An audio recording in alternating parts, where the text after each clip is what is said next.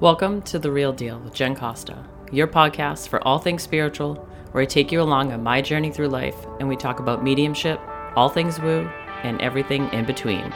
Let's get started.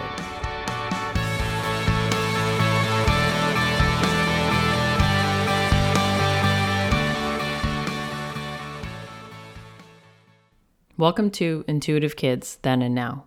In this subseries, I'll be chatting with experienced intuitives, mediums, and psychics about their childhood experiences with intuition and psychic abilities. Through these conversations, I aim to offer a sense of community and reassurance to you, the listeners, that you're not alone on this spiritual journey. I hope you enjoy.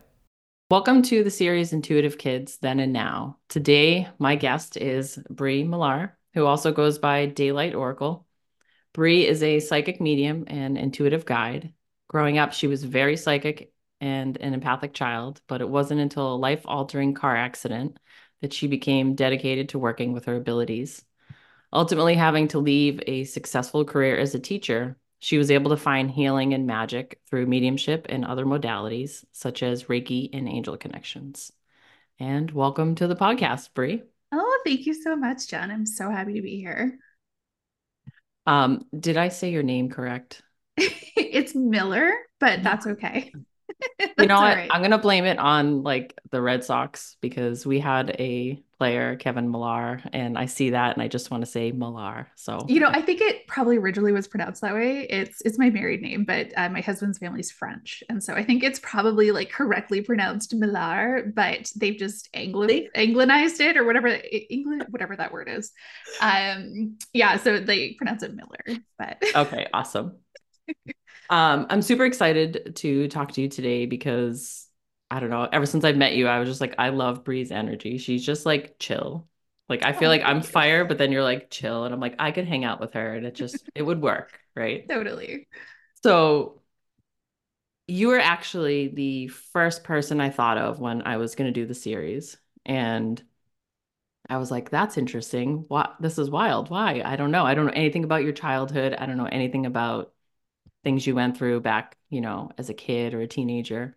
But I literally kept getting Bri's the first one. It's the first one to go out. And I was like, okay, got it. So I was like, let's do this. So we finally got around to it. And I am super excited to hear all about you. So we'll just dive right in. And what were you like as a kid, as an empathic, like you mentioned, a psychic and an empathic child? Mm-hmm. I first of all, I love that, and it's actually something I'm like secretly really passionate about is making sure that we as like parents and adults really nurture um our like our what's that quote there's a quote that's like we're responsible for um, our children's childhood. And i don't currently have children of my own yet. I do plan on having them someday but it's something that really i get really fired up about but i don't talk about it very often. So i find it fascinating that you were able to kind of like pick up on that. Um because yeah like i was born to very loving parents but very emotionally immature and damaged parents who came from very abusive backgrounds themselves. And so you know they they tried their best but essentially my childhood was very controlling they were very religious um and i you know they had a nice little box of what they thought that little Bri should be and I came in with very, you know, big, wild energy, and I was just full of life. I mean, if you know human design, I'm I'm a manifestor, and like shout out to any parent of manifestor children. We are really hard to parent because manifestors don't like being controlled, and like you know, sorry about your luck, but when you're a kid, like you like there are rules, right? So I totally feel for my mom. I, you know, like I was probably not a very easy child to raise with my big energy. Um, but I just remember, you know, as a child being really curious and drawn to things and not being allowed to explore them because of the religious areas that, you know, the, the, religious um, upbringing that I had. So, you know, some examples I can think of would be like, um, you know, imaginary friends or like, you know, being really, really scared like in, inexplicably scared of like the dark at night i could feel things around me um you know i swore there was like a boogeyman in the basement like typical kid things but like now looking back, I'm like, well, yeah, I'm really sensitive to energy. So I was probably picking up on like spirits around and that sort of thing. But, you know, instead of, you know, having parents that nurtured that or like talked to me about it, it was just shut down. Um, I can remember uh, one time I got a, it was like, you know, those little troll wish doll things yes, from like the 90s. Do you remember those? Yes. So I, I got that as a gift for my birthday. Um, I can't remember how old I must have been, like, I don't know, five or six probably. And I wasn't allowed to have it because it had to do with magic. So my mom actually wow. threw it in the garbage and like I wasn't even allowed to have it. And I remember getting out of bed at night and like running downstairs, like trying to go through the garbage and find it. And I never did. Um, so like I also like recently bought myself one. So like we're healing that inner child, totally. which I absolutely love. But just, you know, looking at that and realizing like, okay, I was really drawn to elementals and like, you know, that little troll and those sorts of things. And then it wasn't until I was sort of a preteen that I started I was like obsessed with um what do we call it back then? ESP. Do you remember that? And it was like there are yes. all, all these books on like um telekinesis and um clairvoyance and that kind of stuff. And I was obsessed. I used to go to the library and like sneak these books home because my parents would flip if they ever found me reading them. And looking back, it's like I was so desperate to get confirmation that I was one of these things that I not that I had telekinesis, like that'd be fantastic. Yeah. but more the clairvoyance. Um, because I had a lot of those um I don't call them symptoms because that sounds like I'm like there's something wrong, but I had a lot of those, you know, like I could find things that were lost, um, so on and so forth. And so that looking back was kind of my first clue. I'm like, okay, that's you know a, a, really good indicator like when your child is really interested especially as they start to get older in a lot of those different things like clue number one for sure um and then just being like a super empathic child i grew up with a mom who's like a little volatile in our emotions right and mm-hmm. so i got very good at an early age sensing other people's emotions and sensing you know when the other shoe was about to drop, sort of thing. And so I think that was really hard as I started to get older and not having, you know, a parent figure or someone telling me, like, hey, this is why you're feeling this. You know, like these aren't your emotions, these are other people's emotions. Like, um, you know, I think as an empathic child, it, it's really scary because you don't understand like why you're feeling this, like, you have all this like emotional turmoil happening inside of you. And like, my gosh, it's hard enough being a kid or a teenager already and trying to figure out what's going on without having to deal with everyone else's emotions that are going on at the same time. So that, you know, was definitely a challenge. And then yeah, I find it so interesting because then like little teenager Bri, um, I was obsessed with tarot cards. And this is like before the days of like hardcore internet, right? This is like the 90s. Um, and so I really didn't have access to like anything. So I remember sneaking to like Chapters and buying like the only tarot deck that they had. And I used to hide it in under my mattress. Like I cut a slit in my mattress and used to hide oh, wow. my tarot cards under my mattress. And like I didn't really understand how to work with them or anything like that. But I just remember like that like grade nine, 10 kind of era.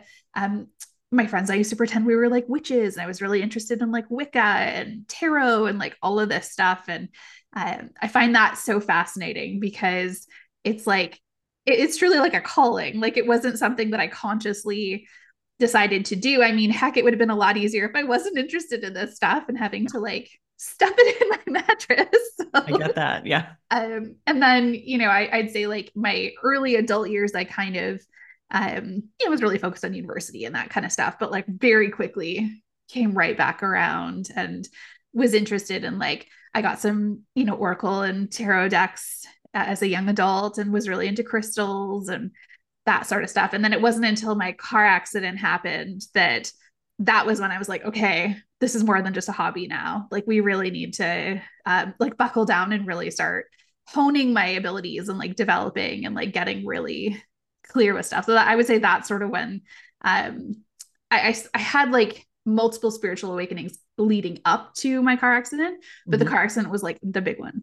Yeah. it's kind of like we're guiding me along the right path. And like I wasn't listening. I was Yeah. so focused on my career and like, oh, it's just like a fun little hobby. I'll pull pull some oracle cards once in a while. And then it was like, no, we need you to do this. And it was like, Yeah. okay. So yeah, that's kind of the the timeline, I would say, of how it all happened. Yeah, So, and your career, you mentioned you were a Mhm. teacher. I was, yes. So, what grade? What what did you teach? So I taught different things. So I worked primarily in special education, um, but I was also a high school teacher. But I worked at a school specifically for the blind. Um, so all of my students were blind. So I taught high school English and like family studies to students that were blind. Um, so like nine through twelve, um, which was amazing. And then I also worked with um, deaf blind kiddos. So a lot more uh, multiply involved special needs and I worked with students with autism for a little while. And uh, yeah, just kind of like it's all in the same school, but just kind of like bounced around to different departments. And uh, it was really an, an, amazing job. I absolutely loved it. Um, and then my most recent position, I was actually traveling around the province to support other teachers to work with kids that were deafblind um, as like an outreach program. So that was really cool too because um, the impact is just crazy that you're able to yeah. have so many different people. So uh, yeah, it was now, it was really fun. I'm curious with working with a very different, like not public high school, you know, people with different um, disabilities, blind, and did you find that your like empathicness or intuitiveness like played a role looking back now? Do you, were you like oh i understood this when maybe someone who wasn't open and aware to their intuitive anything um or been able to put words to it anyway? Like totally. To, like again at the time like not super aware of it but totally looking back it's especially you know when i was working with the populations that were nonverbal like a lot of my students were nonverbal and like mm-hmm. very multiply involved and i would just kind of know what they needed right? Or just like sense to be like oh like we're a little upset today because of this change in the schedule. And like i don't know that that's really what's going on but it would just it would work i'd be like oh like this student he he wants this right now and like then he would settle you know like those sorts of things where like 100% intuitive like i just knew um or like on some level like we're communicating more psychically um because that's something else too that you know looking back students with um, like special needs or like nonverbal like I same with it's similar to like animal communication how it's like you know you're communicating psychically with each other because they can't verbalize to you. Mm-hmm. um and so I really feel like a lot of that was happening as well like you know and it, there's something so beautiful about working with students with special needs because they're they're not trying they're not guarded they're not like trying to like hide who they are. They are just themselves you know they just shine this like beautiful light that they have and you know they don't have any like conditioning or like any yeah. of the like the really human things that we struggle with so um yeah it was it was a beautiful experience working working with them but yeah i would definitely say that my my closet psychic abilities were helping me quite a bit in those situations and even like with the high school students um like being an empath i could sense right? Like I'm like, oh, they don't get this. Or like, oh, okay, they're all a little on edge right now. Or like, what happened at recess? Something's going on, like their energy's off. Or yes. I had some students with like major behaviors. Um, and like right away, I could tell I'm like, oh, okay, it's gonna be a rough day. They're on edge. I gotta make sure like I'm not setting them off or whatever. And it's interesting because my classroom actually had one of the lowest rates of um, like incidents for mm-hmm. like these behavior students. Um, and a lot of them like did really well in my class and like not that I'm the most amazing teacher in the world, but I do think being empathic has something to do with that because I would just be able to kind of those spidey senses would be going yeah. and you're like, oh, okay, here's what we're gonna do to like you'd almost know what they needed before they did. And so you just kind of like, you know, in- inception it almost like you make them think that they came up with the idea, but really you're like, here's what you need right now. so yeah. I I think that's amazing though, because you can do this work or like you don't have to go be a psychic medium per se and do yes. readings and that it's like you can bring that into any kind of job or modality that you do and that's actually fascinating to hear i didn't know any of this i knew you were a teacher but i didn't know like to this extent i'm like oh mm. you know especially with nonverbal people my mom used yeah. to work with special ed kids and it's it's hard it can be very mm-hmm. difficult but to be able to read that just like you read anyone anyway right? But like Totally. we can't help it we read people when we meet them it's just it Mm-hmm. happens. Um what a skill. And i wonder if there are jobs out there where a lot of people maybe not even a lot of people but some people are drawn to that like whether it's nursing. I knew i was a police officer before so i'm like they're some of the most intuitive people i know and they're like they would be like this psychic medium stuff is crap you know? But you have to be because you're dealing with like these volatile situations, especially as a police officer, and you're like wanting to de-escalate it before it. So you, you almost need to be like one step ahead or like be super in tune to the emotions or like the feelings of whoever you're communicating with. And like exactly this is something I, I love to talk about actually is the importance of um, realizing that like once you have a spiritual awakening and like you know you're like oh what's my like life purpose? I got to figure out what to do. And everyone always is like i got to be like a psychic of some kind. I'm like well no like not necessarily because your purpose could be that like you still work a nine to five in the office but you're influencing those people in that nine to five in such a beautiful way or like whatever or like maybe you volunteer and that's your life purpose or something like i think we kind of get tunnel vision and we're like oh okay like you know you have intuitive intuitive abilities like that's it you're gonna go and you know be yeah like a, a medium or like that's it that's all you can do Absolutely. No, I totally get that. And I'm like, oh man, she's reading me right now because that's how I feel currently at the moment. Like I don't fit certain molds and I'm like trying to figure out where to go with it. But no, this is fascinating. It makes me think of so many different things. But um and i would say jump. too like oh sorry go ahead No, go ahead, finish. I was just gonna say, like, circling back to like having intuitive children, that's something else to keep in mind too. Is like, you know, I've talked to people that have intuitive children, and they're like, oh well, like she doesn't want to go to college, she just wants to do spiritual stuff. And like as a teenager, I'm like, okay, like that can be wonderful and magical. Um, I will say firsthand, it's real hard to make a living um, just doing like spiritual things. It, I think it's far more common that people have it as kind of like their side hustle or like something they do like evenings and weekends. But Yes. it's important not to have that tunnel vision, you know, that you can still be this like beautifully awoken soul that's like, you know, so high vibe and like totally in your abilities and still work a very human job because the reality is like we still live in the 3D, like we're still having a human experience and you can Yes.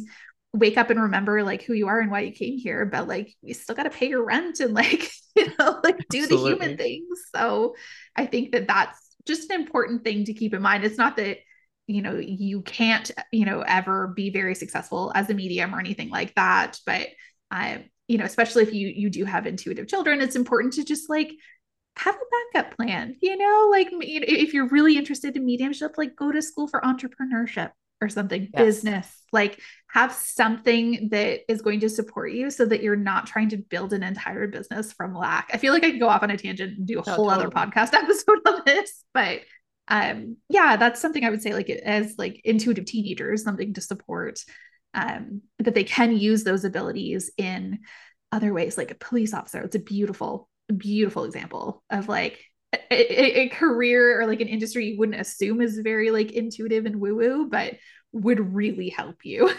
Yes. Totally. And it's almost like any job, right? You wouldn't, if you go into one thing with that tunnel vision of, I'm going to do this, who says one, you like it? And like, I'm a person who can't just do one thing.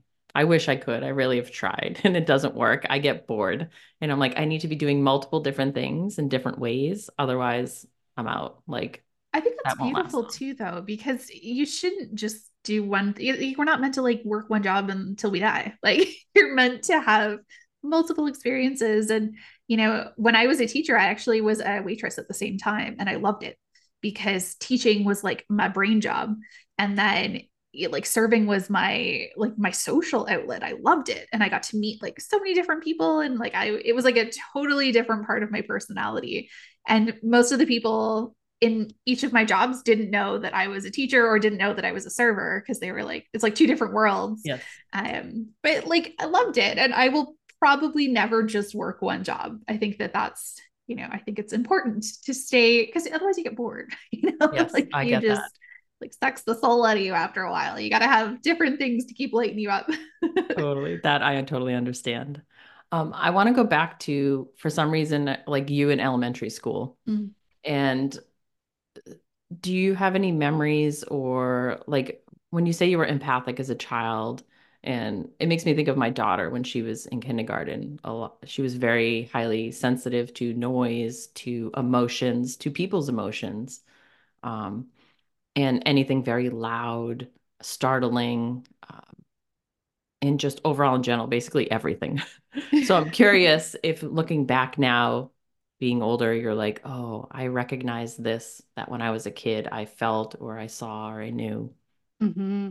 So this is so interesting that you're being drawn to talk about elementary school because that was um, up until grade two, I had great elementary school. I absolutely loved my friends and it was fantastic. And then we moved.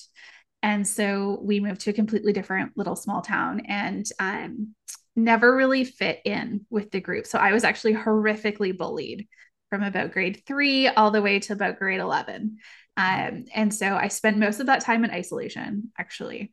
Um, so, yes, was very sensitive to my surroundings and like didn't really like loud environments and felt like super uncomfortable and I would actually usually usually like eat my lunch in the bathroom or something. And like looking back, that's like withdrawal, right? Like it's too mm-hmm. much, it's overstimulating. I want to just be alone. Um, and if you know human design, I also have a two line in human design, which is the hermit. So like we're not surprised. Um, but I had a really hard time fitting in with my peers just because of all the bullying. Um, and again, not that I'm making excuses, but in human design as a manifestor, we do have a bit of that repelling aura and we do have really big energy. So if someone is not familiar with manifestor energy, they're like, whoa, what is that? That's different, right? Um, I mean, some of those kids were kind of wicked and didn't have to be so mean. but um, so yeah, I think that also looking back really helped to hone my empathic abilities being outcasted so much and like being on the outside looking in of all of these social situations and then trying to get a read on things before things would happen. Um you know like sensing i'm like oh gosh they're talking together. Like something's going to happen. They're going to do something to me. You know they're they're they're like you know what i mean? Like just it made you be mm-hmm. like hyper vigilant in those situations. Um and then too it's like i believe everything happens for a reason. So i do feel like it kind of helped push me to the fringes and be like okay with um, not having super close friends and not having to like be one of the sheep that like mm-hmm. does everything the exact same way everyone else does and like i'm okay to like be my own person and do my own thing and um and i also found like once i got to high school i was friends with the people on the fringes you know like yep. the outcasts like you know mm-hmm. like the drug drug crew which like they really weren't druggies but like that's how they got you know um, because the, those are like the most accepting people. You yes. know, they would because we're all outcasts and we mm-hmm. all just kind of like banded together and like those were my people. Um, and I find too, like moving forward into my work, those are the people I'm drawn to work with. You know, the people that are struggling, that are like deep in the darkness and like they're in the tunnel and like life really sucks right now or they struggle with depression mental health like those are my people mm-hmm. um not like the little sunshine people that like everything is going amazing for and like yeah. love love you if that's you but those generally don't tend to be the people that want to work with me um so i do feel like that you know really terrible time that i had in my life really helped to create who I am today and like help support that. Mm-hmm. Um, so did did happen for a reason, but like bullying is just it's just awful. And I can't imagine what it's like nowadays. Like this was before yeah. like we had MSN. Like that was really you can log yeah. off. Like it's no we didn't have like media. a cell phone, social media, you know. Yeah. Um, so that's another uh, another cause that grinds my gears that I can go off on tangents about is bullying. But um, yeah, no, that's it's definitely not easy these days and I don't envy. It's the same thing I didn't grow up with. There was no phones in school. It no. was the old school pat. I'm like, wow, I sound like my mom. right. we were that like special. It it's different. It is different yeah. now. And I I don't envy any of the kids nowadays in that way of wow, that's it's a lot. And I would say too, like if you particularly nowadays, if you have an empathic child, it's really just trying to support them if they are experiencing bullying or they are having a hard time fitting in with their peers mm-hmm. because I, I think that it's it's really easy to see how different we can be like if you have a really psychic child or like we say weird things or we say things that like you know and it, kids and people, humans, don't like things that are different. Yes. Right. And so right away they can identify they're like, there's something different about you. I don't really know mm-hmm. what it is, but like you're just a little, little weird, a little off or whatever. And so like that could be really disheartening and like demoralizing to mm-hmm. to you when you're going through this. So I think even if you don't have the same experience, like maybe high school is amazing for you, like you absolutely loved it, you have no idea why your child is struggling, trust that they are and just listen and just be there is the yeah. best thing you can do. And just help them to understand why they're feeling this way, what empathy is, how to work with it, how mm-hmm. to turn it down a little bit if they want to, you know, how to control it. If you can't help them with this, find a mentor that can. There's, you know, lots of people out there that work with the psychic kids and help them learn how to hone their abilities just so that if nothing else, they understand what's going on and they don't feel like something's wrong with them. I think that's so important. Yeah, because it can be very overwhelming even as an adult. Totally. So I can't imagine as a kid being like, what is all this? And not knowing yeah. the difference between what my feelings are and what I'm feeling from other people because it all feels the same.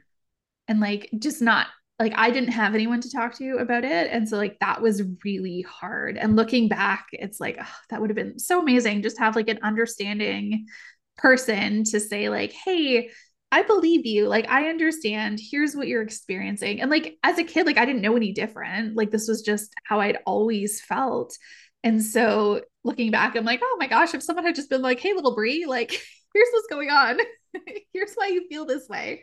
Um, yeah, that would have like just helped so much. And like, I think I don't want to say like help me fit in better with my peers, but at least mm-hmm. help me be able to like maybe tone it down a little bit around people. So, because I used to say like weird things or like I, I was super psychic so I, would say things like I can I can remember some like like little random examples where I'd be like oh like you know I'd tell them what they had for dinner. I was like oh like you had salmon last night for dinner and they'd be like how do you know that? Like you're weird. Are you stalking me? Like that like, kind of stuff right I don't know it just popped in my head I was like it just pops in my head like and I didn't have a filter where I didn't know like I wasn't supposed to say these things um and kids are mean right? So you yes. get branded really quick as like the weirdo um, yep. who says weird things. Um, so yeah, I, I, would say definitely not that you want to help your child suppress it, but just help them be able to control it if they want to, or at least understand what it yeah. is that's happening. Especially from like a social emotional level of yeah. okay, school's mm-hmm. weird, kids are weird. This is a tough time, especially like middle school tough yes, time, right? Totally. Middle school is no joke. I don't rem- I don't I don't know if anyone actually liked middle school. I don't know. right. It's like, tough.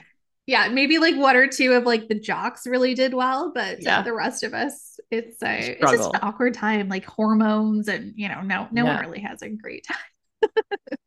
so then along those lines um, as a one former teacher who's dealt with kids in many different ways um, and just being an intuitive empathic child how how can parents support like a struggling kid especially if like you know a lot of parents like they might be like what? This is weird. Like they're not into it. Like i happen to be into it. So my daughter lucked out. I got into it like at a it just worked out.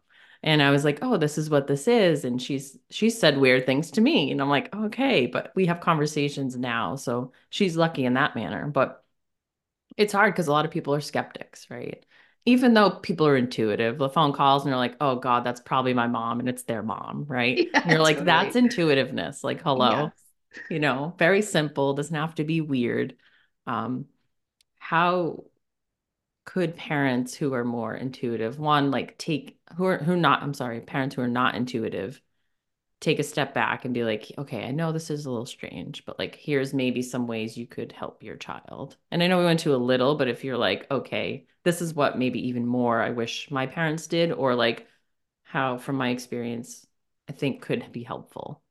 So, number one, I would say when presented with something different, we can find that really challenging. So you when you have a very intuitive like psychic empathic child, they're going to start challenging your belief system.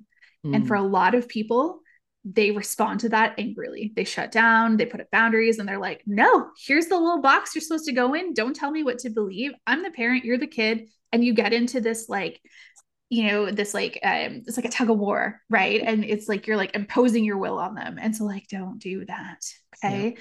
It's hard it's really hard to have your like entire belief system challenged especially like you know um littles do this a lot like the little guys they'll start talking about like life before they were born or like maybe different lives or mm-hmm. you know I, I know I was listening to one podcast and the little guy was talking about it. He's like, Oh, I remember when that tree was planted and it was like a 200 year old tree. Yeah. And his mom's like, What are you talking about? you don't. Yeah. Don't respond like that. Just be like, Okay, respond with curiosity.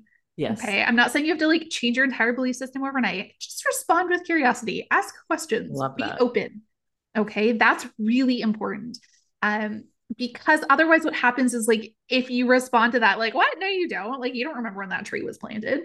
Your child's gonna start shutting down and stop wanting to share things with you. And this mm-hmm. goes for a lot of things. Like if they can't, you know, share a memory they feel they have with you, you know, as a teenager, they're not going to want to share like, you know, deeper emotions and things. Like mm-hmm.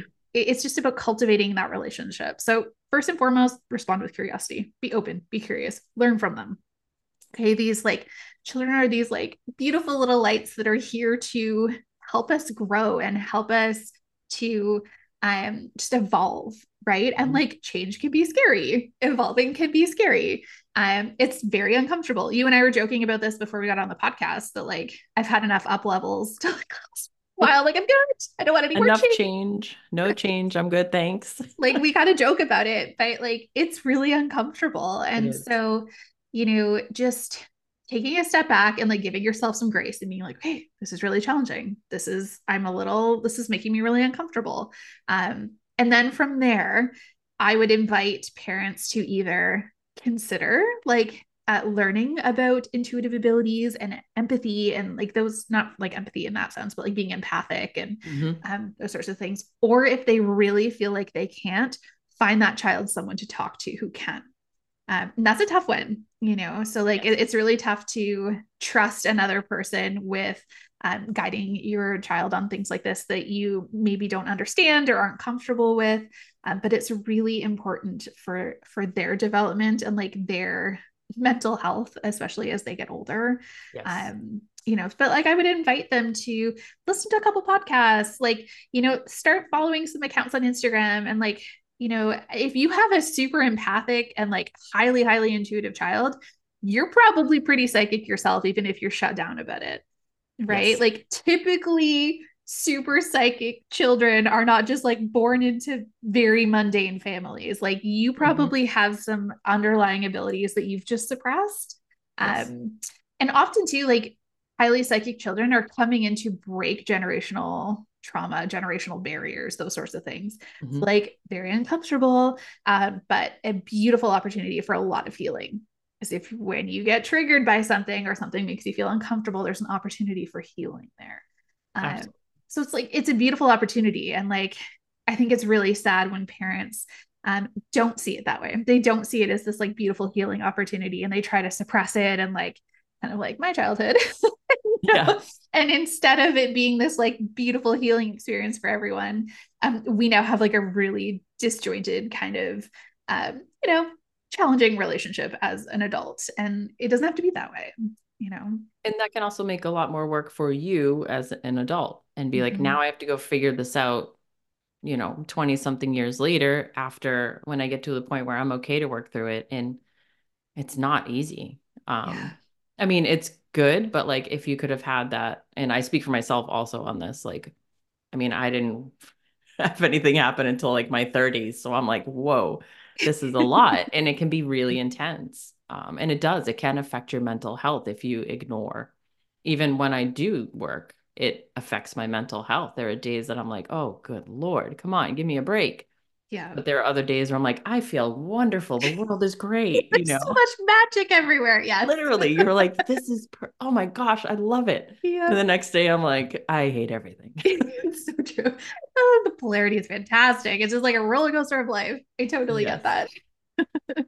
oh man, this is great. Um, so this is super helpful, I think, especially for parents because it is a hard thing to take, especially with Hollywood, the portrayal of these things. Mm-hmm. They like to dramatize everything. Even like I was talking to someone the other day about the Psychic Kids podcast that they put on TV, and I was watching it, and it's like, yeah, there were good things that came from it. And I was glad these kids and families found connection because that's really, in the end, what they were looking for. They were like, Are we crazy? Are our kids crazy? And they were like, Wait, no, they're not. But that Hollywood dramatizes things. So I think in our world, we're like, we're normal people, like living life. It's not that dramatic. I mean, there are things that are intense, but um, do you think like those shows help or hurt or if there's a mix? I, that's a really complicated, loaded question, but I'm curious. I would say it's a mix. Like, I think awareness is always great. So, like mm-hmm. bringing awareness to things, similar to how like all the shows about mediums are like making mediumship a little bit more mainstream. Makes it really challenges challenging as a reader to be like, yes. actually, that's not what a mediumship reading always looks like. Yes. But uh, so I would say that exact thing where it's like most children are very intuitive and like very psychic because they haven't had conditioning yet. They come mm-hmm. into this world, they still remember like where they came from in spirit and like past lifetimes, maybe, you know, like these sorts of things. And like it's our parenting and it's like our society that very quickly teaches them to shut that down. Right. And so uh, you know, I've had people say to me before, they're like, I think, you know, I think my preteen psychic, like she needs to like she needs to learn about this like or something bad's going to happen i'm like no nothing bad's going to happen if like they don't develop their abilities that's okay yeah. um just because you have a psychic child doesn't mean you just like sign them up for psychic lessons and they have to yeah. learn how to do psychic readings like nothing bad will happen. When i say like you know bring them somewhere to help them learn it's simply just to validate for them that they're not crazy and help them learn to control it in the sense to like turn it down if they yes. want to. Yes. That takes so that takes skill to be especially empathy to like mm-hmm. learn how to turn that down.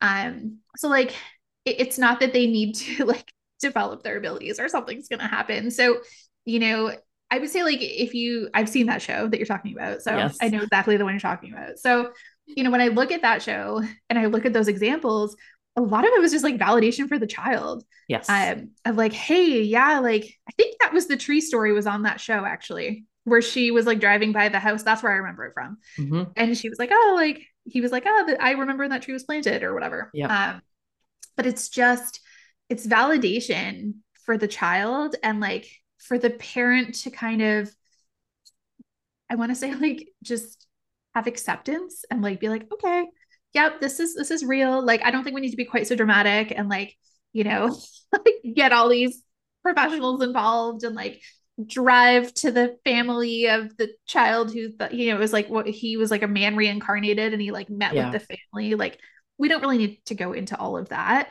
um yeah. but i would invite you as a parent to not be that much of a skeptic that you need that level of validation to believe your child like do you really need to drive to the family of the man who your son believes he's reincarnated as to interview them so you believe your son like right it's a little yeah. extra, no? Like, and what does that make your child feel? And like, he was a a different circumstance, or he was a little bit older too, and he yeah. still had these memories. Um, like, my gosh, the poor kid. It's like, yeah, all right, like, let's go interview my past family so that my mom will believe I'm not crazy. Like, that's wild. No, it seems extreme. Yeah, it's so it's, intense. It's like just just yeah. listen, just, just listen and be them. there just believe them you yeah. know like believe that even if you don't believe it that is their experience and you need to believe that they that is how they feel that is the experience they're having and like just be open to maybe learning something different like learning mm-hmm. something that maybe challenges your belief system because like that's what kids are here for they're here to teach us they right? are they really are open to learning they really are um i want to go back to you said you had a couple in I'll call them, I say these words, but hesitantly, spiritual awakenings. Mm-hmm. We'll just say, like, you were like, I know what something's happening, like experiences. Mm-hmm. Uh, I think words carry so much meaning. That's why I'm like hesitant. But so we'll say spiritual awakenings. That's fine. Um, what were those? Like, what ages were you? And I know there was a couple leading up to the car accident, but if you could go through those. Yeah, absolutely. Um, so I'm gonna try to remember as best as I can going back. I would say um it's like early childhood. I I just remember like before they will say before grade two. I just remember mm-hmm. being like so full of life and like I loved playing in deeply wooded areas and like bushes, mm-hmm. uh, fairy energy. Okay. It's like yeah, lots yeah. of fairy energy happening there. No one surprised that knows me. Uh, I still do that. I'm still yes. like in the deep woods. So we love that. And then it, I would say that that time of like deep, deep bullying that I experienced from like grade three to pretty much 11, mm-hmm. um, that I didn't have many spiritual awakenings per se in that era, but it was a lot more about like getting really comfortable with being alone, being in my own energy, which like mm-hmm. if you know about psychic development, that's like the first thing you need to do is like get really comfortable with who you are in your own energy so mm-hmm. that you can start to sense other energies around you. So that was really interesting looking back. Um high school definitely like little mini spiritual awakening there in the sense that I was getting really drawn to um, tarot cards and really starting to question my reality. Um, really feeling like very disenchanted with the church. I was raised mm-hmm. very Catholic. Um, and some of this is like normal teenage development where like you yes. do start to question, you know, mm-hmm. um, how you're raised, but it was like more than that. And like I desperately could not wait to leave and go to university. Um, university era was like we're super focused on just being free. So like that was a great time. Loved that. Um, and then I would say like I pretty much was not interested in a lot of spiritual things until a really major breakup I had. Um, and I think most spiritual awakenings kind of go hand in hand with some kind of like major change, upheaval. Um, I don't want to say something bad happening because it's not always bad, but like just a big change in your life. Um, so I ended a five year relationship and it was like I was in my early 20s.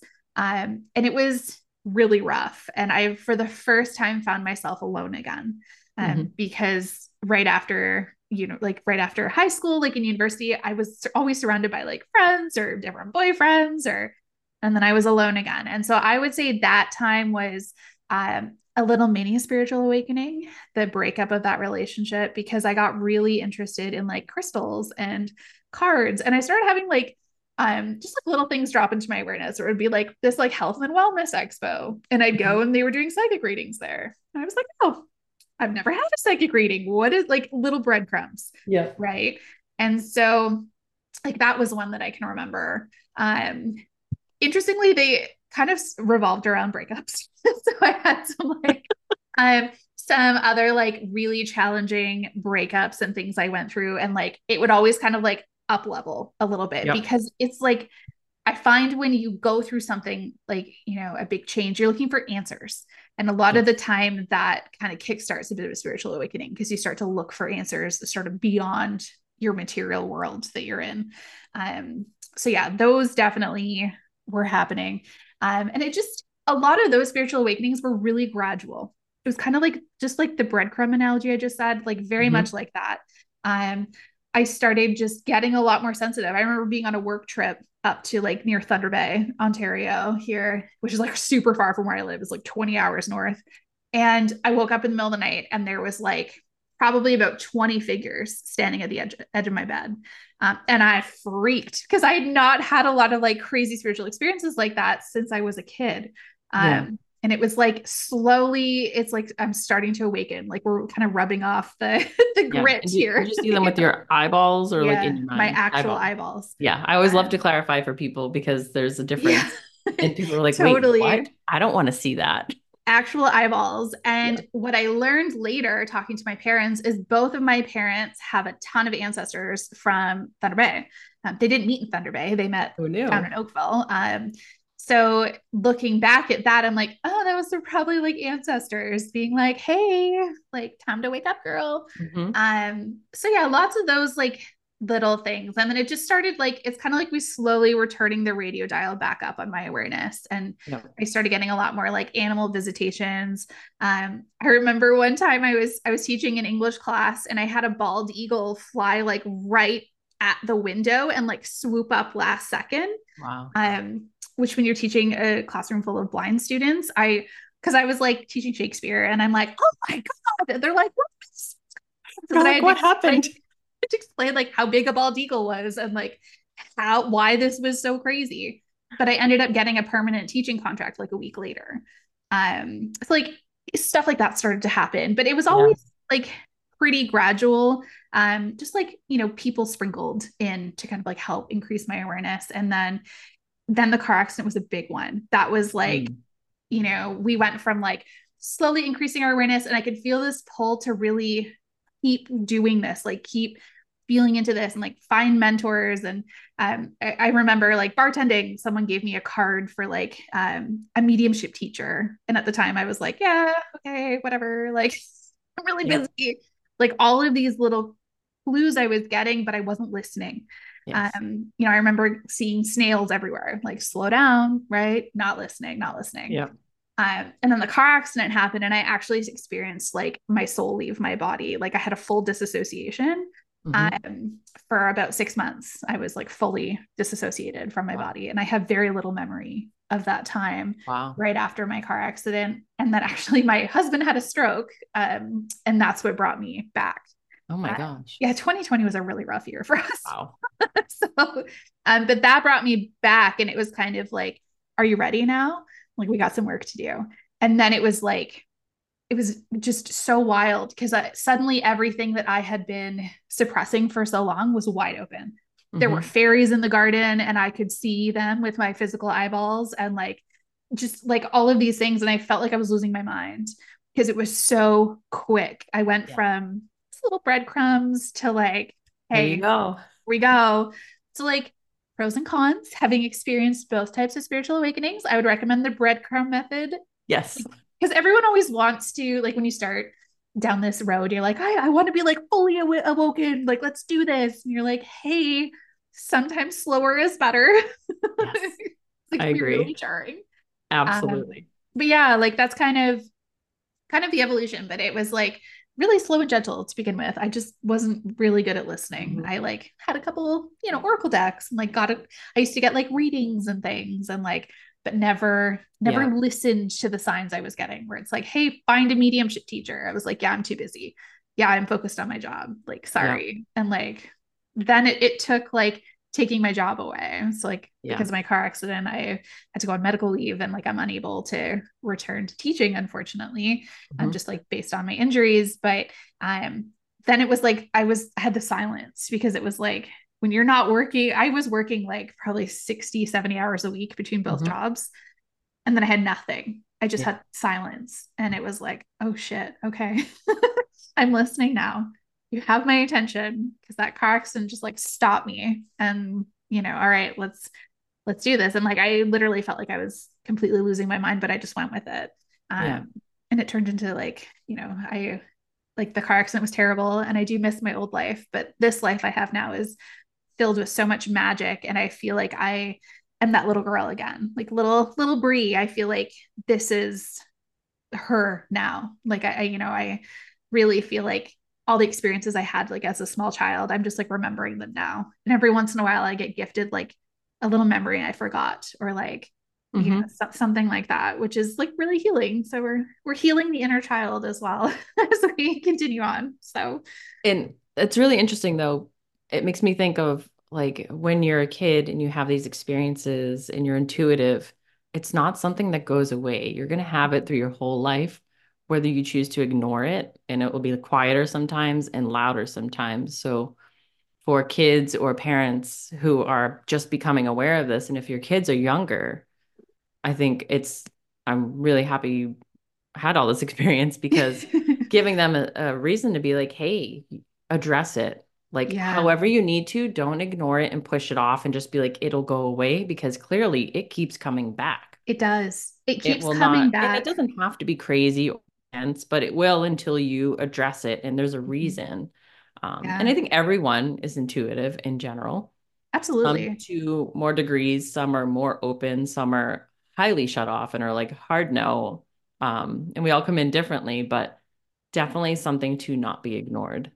Yeah. And like, you know, I also just want to say too, as a parent, like, um, there's lots of great readers out there, but even just like dabbling a little bit into your child's astrology or like their human design can mm-hmm. really help give you tools. This is like what like my if if not you take nothing else from this podcast, you just need some tools to help support your child. So the more tools you have in your little toolkit, is going to help, right? So like mm-hmm. understanding empathy, understanding, you know, psychic development, like understanding all of these little things, but like astrology can really help too. Like does your child have a lot of 12th house placements?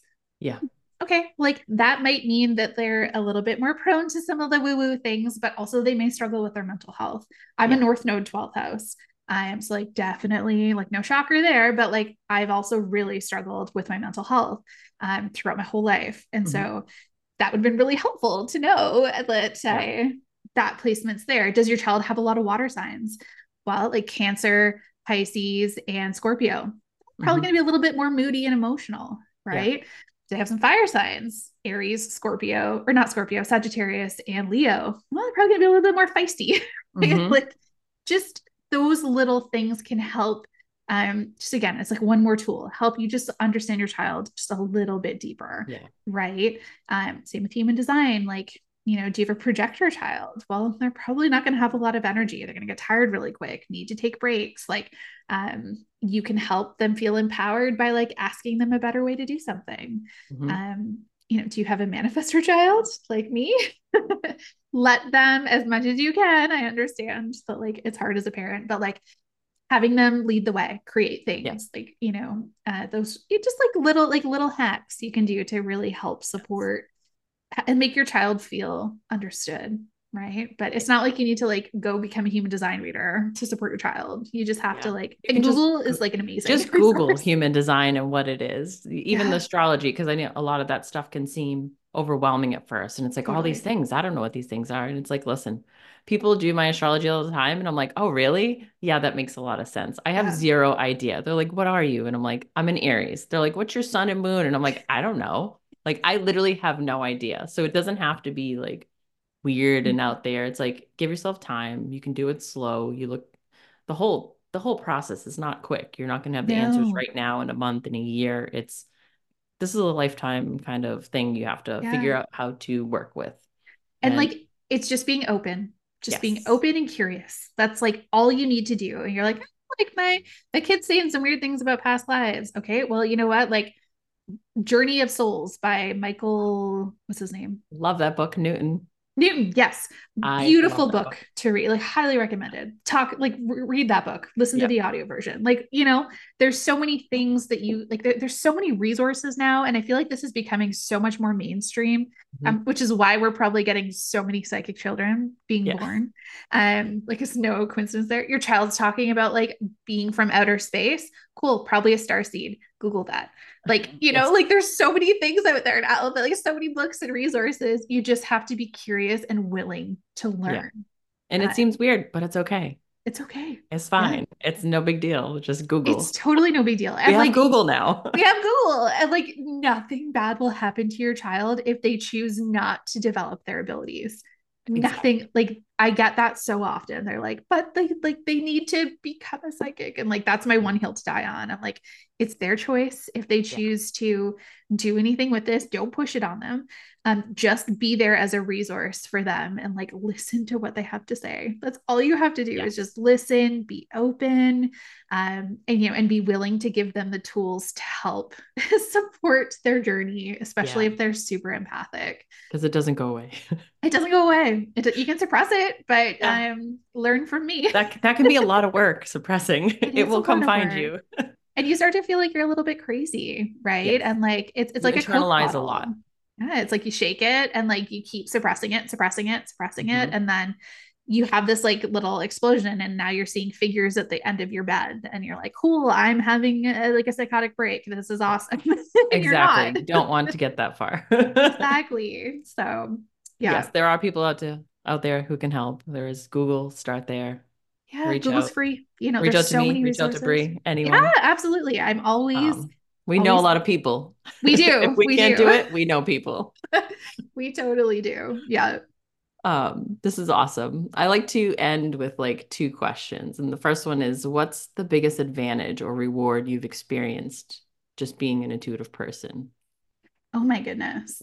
I am I would say the awareness I have of the magic that exists in the world mm. um is in- absolutely incredible. Like just it's like I have just this this like deeper awareness of my world.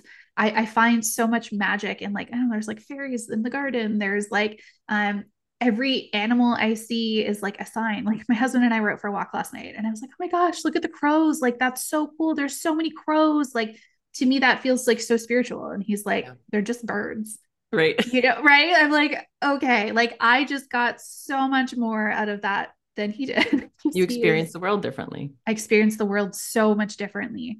Um, and just you know being able to also like deepen my relationships with people um i feel like being very intuitive helps me with that um because i'm able and like it also comes with being an empath but just being able to like understand people on a deeper level like possibly even deeper than they understand themselves like mm-hmm.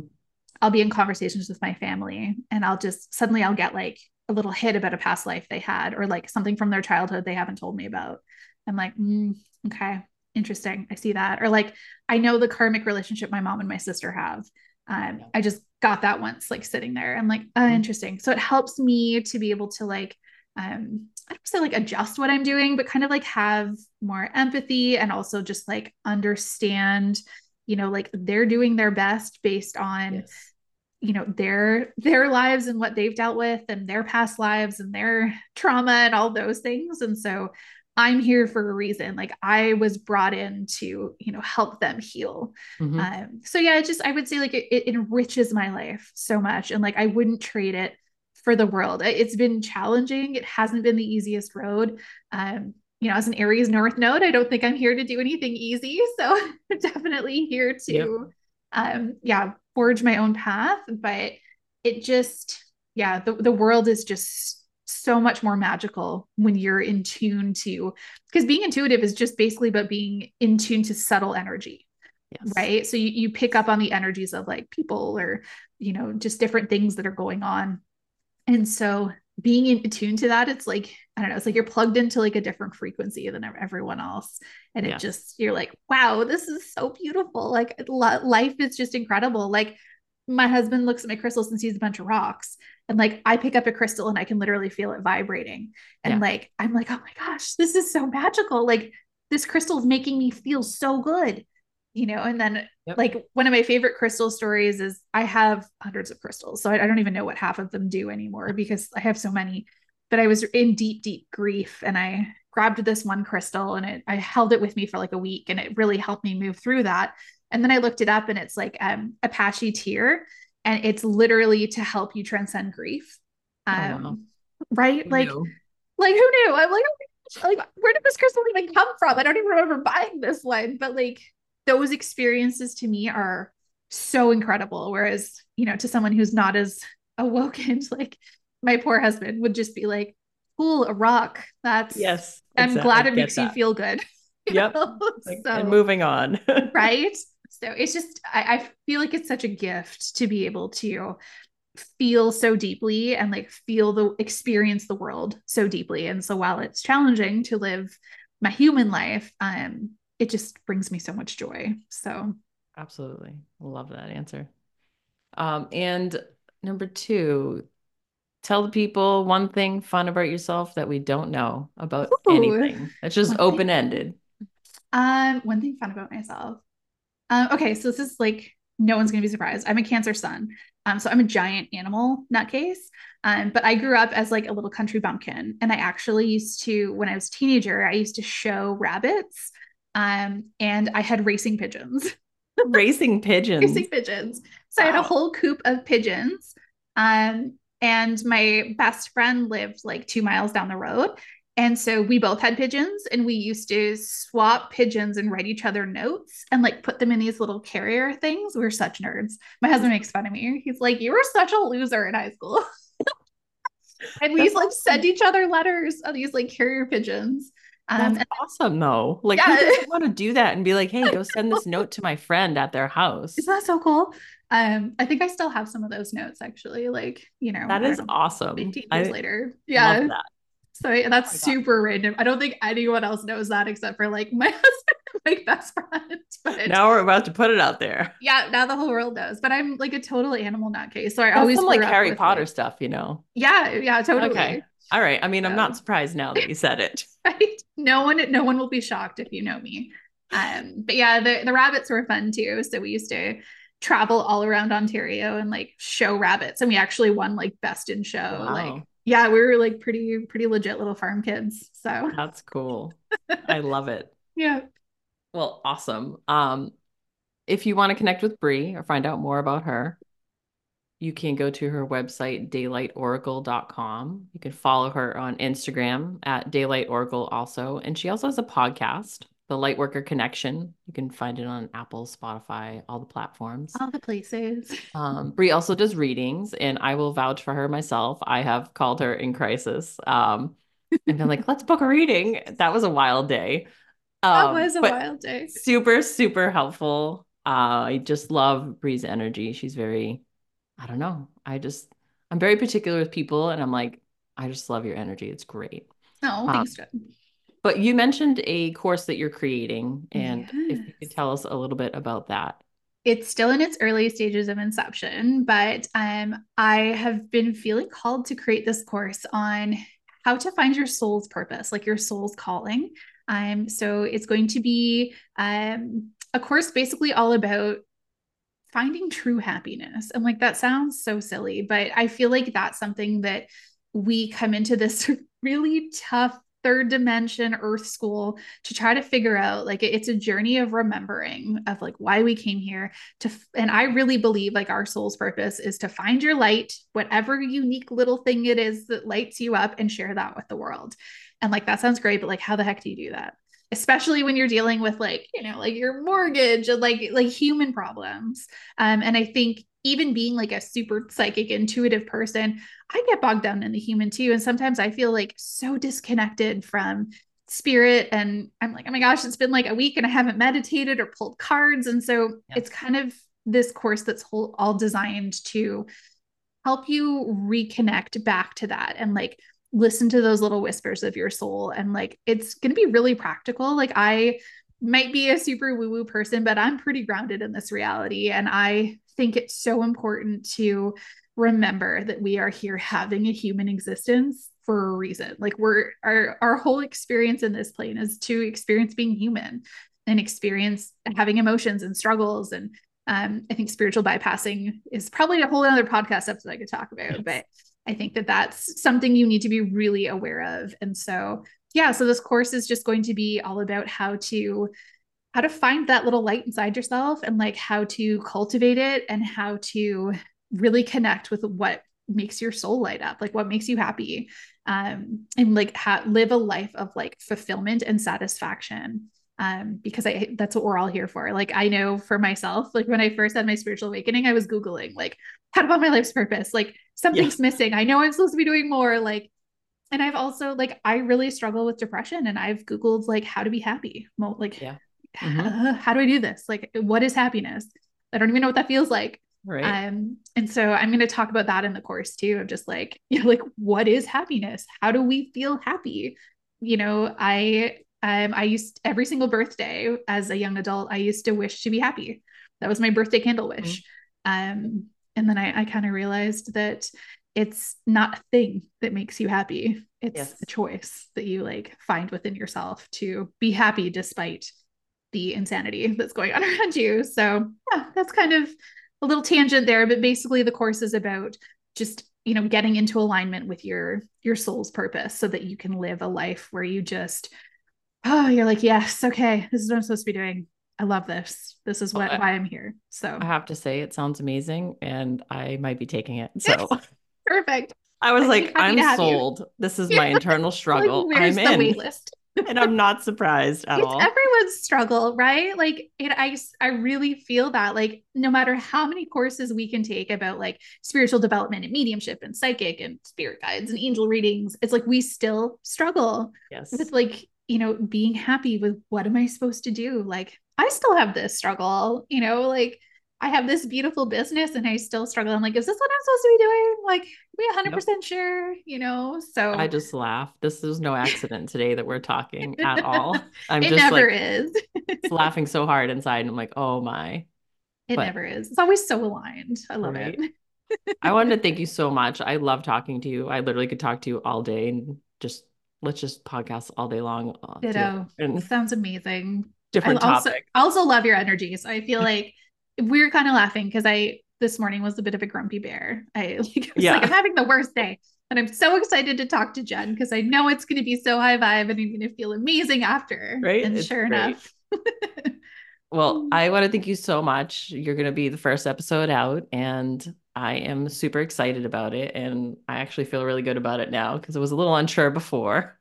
I think I'm it's like, what am I series. doing? What am I creating? No, but, it's so important. And I, I am actually really excited to follow along because, like we talked about, this is a little bit of a closet passion of mine. And, you know, I'm excited to follow along. And I think that, you know, so many people will benefit from this. And just, it's about like, and it's not shaming anyone. It's not like, you know, your parents screwed you up or anything like that. It's just like, hey, if, as someone who lived this experience, here's something that would have helped me yes. if it was done differently. yeah. So, And it's, yeah, it's wild. yeah. Well, thank you again so much for your You're time. welcome. and I know we'll be talking again. Oh, But, 100%. Yes.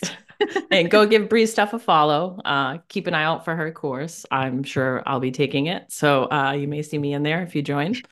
And um, I hope you all have a great day. Thank you, Bri, so much. yes. Thank you.